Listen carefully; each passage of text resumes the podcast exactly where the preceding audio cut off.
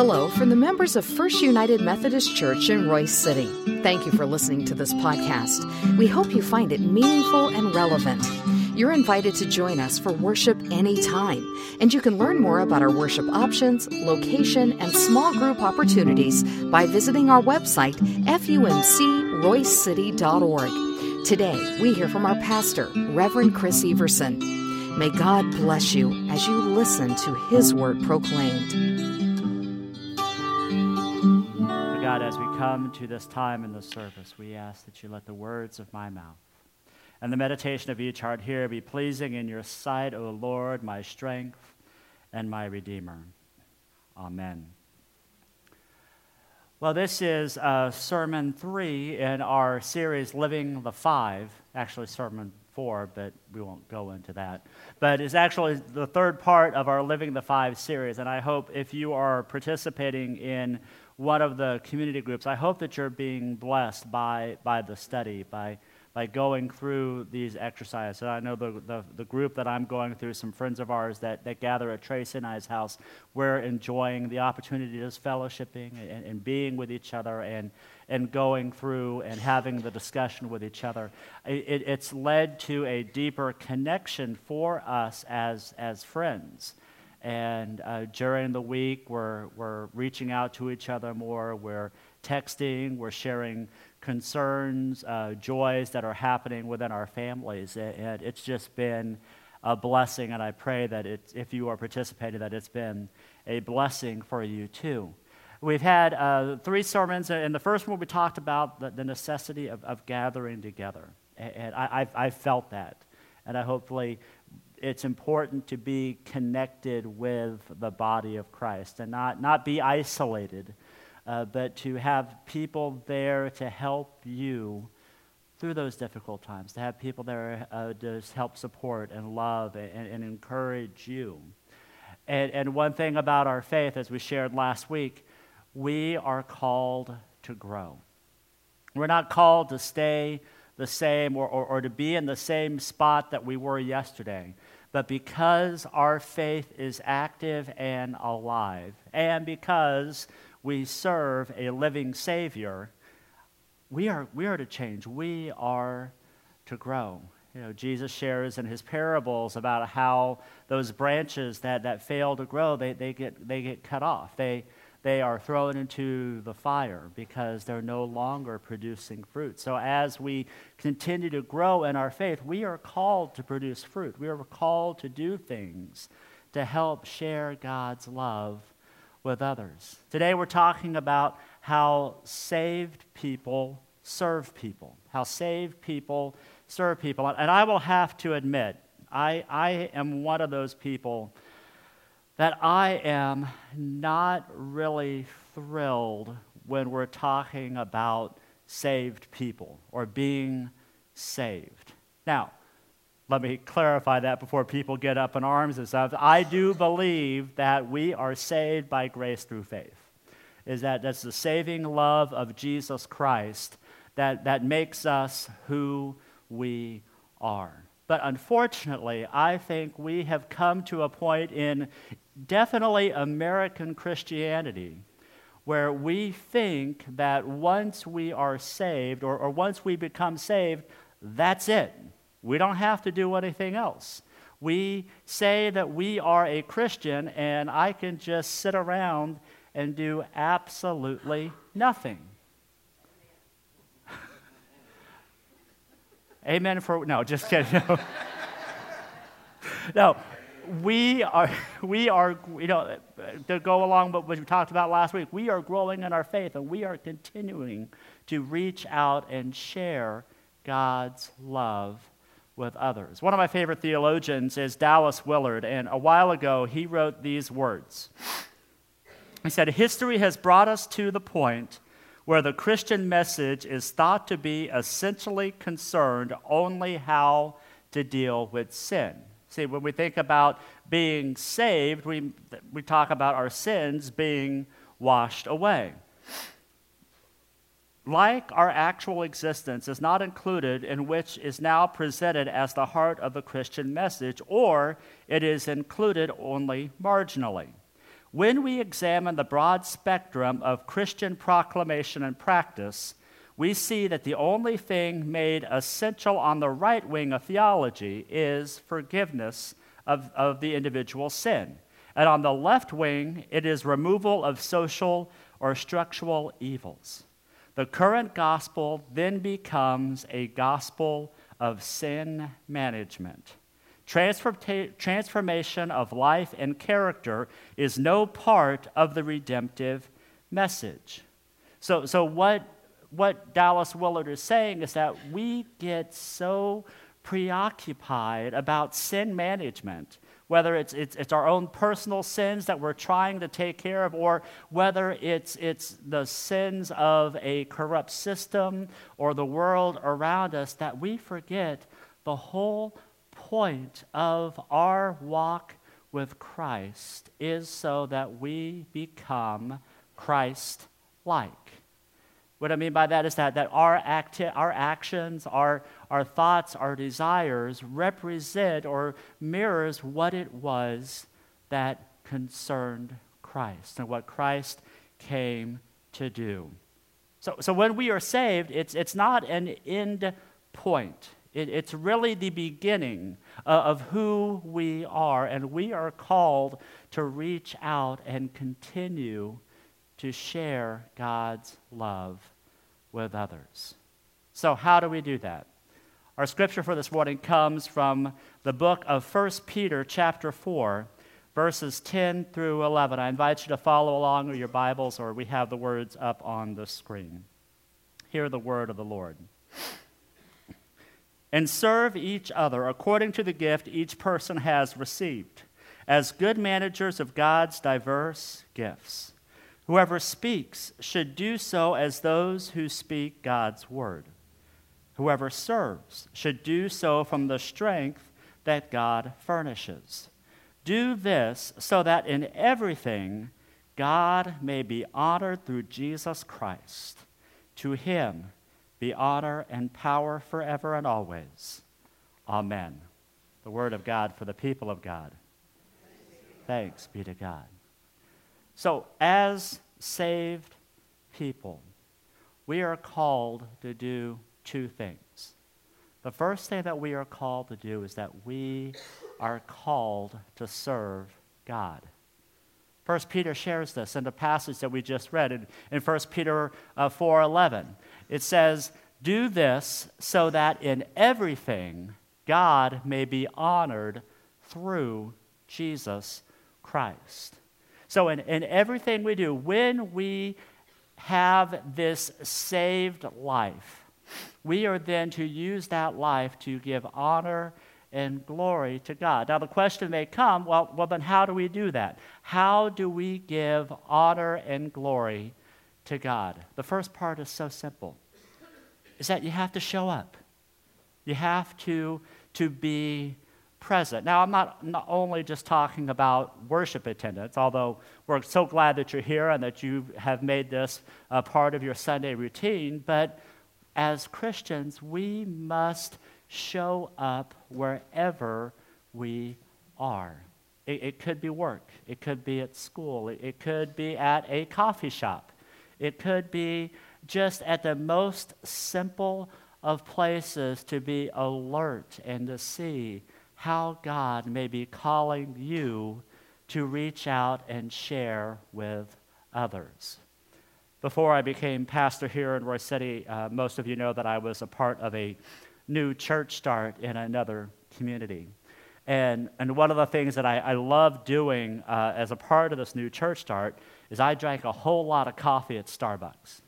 And I, w- I would go hang out at a Starbucks over at Firewheel in, in Garland and I would sit there and observe. And, and there are days that I remember when I would wake up in the morning and going to Starbucks was the very last thing that I wanted to do. I, am kind of an introvert, and, and I you know, didn't really want to be around a big crowd. I didn't want to have to fight for a chair or, or a table. But this one particular day, I felt a, a nudging that I had to be at this particular Starbucks. So I gathered all of my stuff up and I went to the place, ordered my coffee, and sat down and started to type on my keyboard. And a gentleman by the name of Ted sat down beside me. Ted was an elder, older gentleman. He had a, a scruffy beard. He was wearing cut-off shorts, and he uh, had a coffee. He was a regular at Starbucks, and he had a mug with his name on it. He would just turn that in. They would wash it for him, and then the next time they come in, they would pour another cup for him. And he sat down next to me, and, and we started to have a conversation. And I enjoyed talking to Ted until that one question that every pastor hates to have come up during a conversation. And that's, what do you do for a living? And you know that, not that I want to, of course, I want to share what God is doing in my life, but I know that most of the time, when that question is answered, that shuts off the conversation. At least, maybe it's the way that I present myself, and that does that. I don't know. but he asked me the question. I said, I'm a pastor of a church here in town. And he said, Oh, I've been wanting to talk to a pastor. I, I, I had some questions. And we sat there and we talked, and he, he shared with me what was going on with his life. And I you know, talked to him about what I believed about my faith and how I saw God moving in his life. And, we closed our time together in prayer. And I saw Ted several times after that, and we had multiple conversations, and I enjoyed our time together. Now, Ted never came to my church. He, he, he said he would, but the times that we would get together were there at Starbucks, and we would share what was going on in each other's lives. And it was a, it was a holy moment. And I sat there and I thought to myself, man, what if when I woke up in the morning and, and I didn't want to go, and I ignored that call from God just to show up, what would have happened to Ted? You know, would Ted been able to, to connect with someone else? Would Ted be able to, to share what was going on in his heart?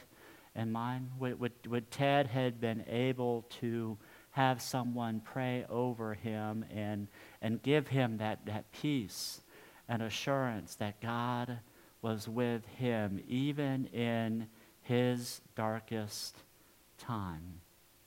You know, I, I can go on with other stories of how I would wake up in the morning and I didn't want to go to a chamber meeting, or if I wake up in the morning, I didn't want to go do tutoring, or you know, vice versa. And maybe you had these feelings too that you feel like, you know, I just really don't want to get up and do this, but you go because you know that, that someone is, is drawing you. And I believe that that's God drawing you, saying, you can make a difference in someone's life you can share how God is moving in you so that they can see God in themselves and feel that love and grace that is freely and open to all. See, by showing up, that allows us the opportunity for God to move even we don't want even when we don't want to move. Even when we want to stay put where we are. See, I think Suzanne said it great with our kids. We all have gifts to share. Doesn't matter who you are, you have a particular gift that is a blessing to someone else. And when you take the opportunity to use that gift, there's, a feeling inside that you feel good that you were able to do that. But there is even a greater opportunity that it is life changing for someone else. First Peter says, you know, whoever speaks should do so as those who speak God's word. Whoever serves should do so from the strength that God furnishes. See, there, there's a strength that we have in our service. There's a strength that we have through what God has given us, even when we don't feel like it ourselves. The Bible is full of people like. You know, it, it's amazing. We have a tendency to look at Scripture through a lens uh, that's centuries past when it was written. But those who were written about are people with major flaws themselves. They were people who doubted themselves. They didn't know if, if God would be able to use them. I found this, lick, this list by uh, Rick Warren that just really gives us a good picture of those that God used in Scripture. First, it starts off by saying that Abraham was old, Jacob was insecure, Leah was unattractive, Joseph was abused, Moses stuttered, Gideon was poor, Samson was codependent, Rahab was immoral, David had an affair and all kinds of family problems. Elijah was suicidal, Jeremiah was depressed, Jonah was reluctant, Naomi was a widow, John the Baptist was eccentric to say the least, Peter was impulsive and hot tempered, Martha worried a lot, the Samaritan woman had several failed marriages, Zacchaeus was unpopular, Thomas had doubts, Paul had poor health, and Timothy was timid we look at that list and we go, but wait, those, are the heroes of the faith. Those are the people that we, we want to emulate, that, that we, we want to have our lives like theirs. But at the time the story was being told, at the time that those people were living out their faith, they asked the question how could I do this? How, how can me, this this flawed person be the one that God is calling to share God's love with others. Over the next few months, if you've looked at our social media feeds, you may have noticed a, a new hashtag that's been showing up. Uh, we got this, in April, remind me of the guy's name, Brian Hend- Jeff Henderson. He's a pastor uh, down in, uh, in uh, the Atlanta area. And he started a movement called For Your Community. And part of the reasons why he started this, this movement was because as a church, we have to admit that we have done a really horrible job of, of telling people what we are for. Now, we've done a really good job of telling people what we're against. You know, if you look online and you read articles, or maybe if you talk to a neighbor, you can say, well, that's the reason why I don't like Christians, is because they're against this, that, and the other thing. The Barna Research has done a lot of reports about, about who, what the church is against. But, but Jeff Henderson's model was like, you know, we need to tell the community what exactly we are for how are we supporting the community that your church is planted in?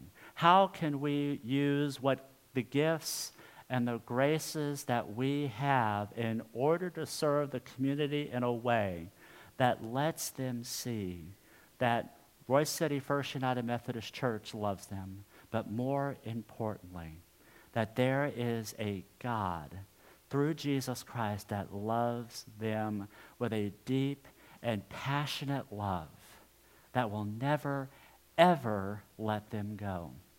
So, our challenge for you over this next period of time, even hopefully this will go on forever and ever, is that when you see something positive in our community, whether it be at Davis Elementary School or over at the high school or at the well or whatever location you are, just tag something and say, for Royse City.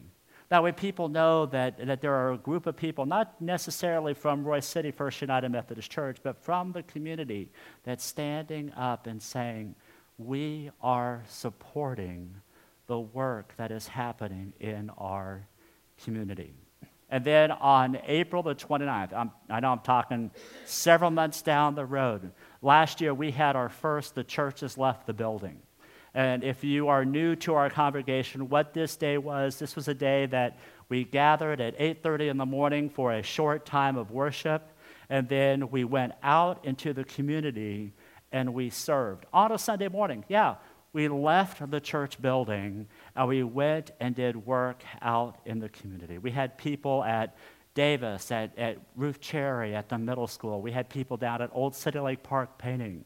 We had people down Main Street uh, sweeping and cleaning up Main Street. We had all of these activities because we wanted our community to know that Royse City First United Methodist Church is for our community.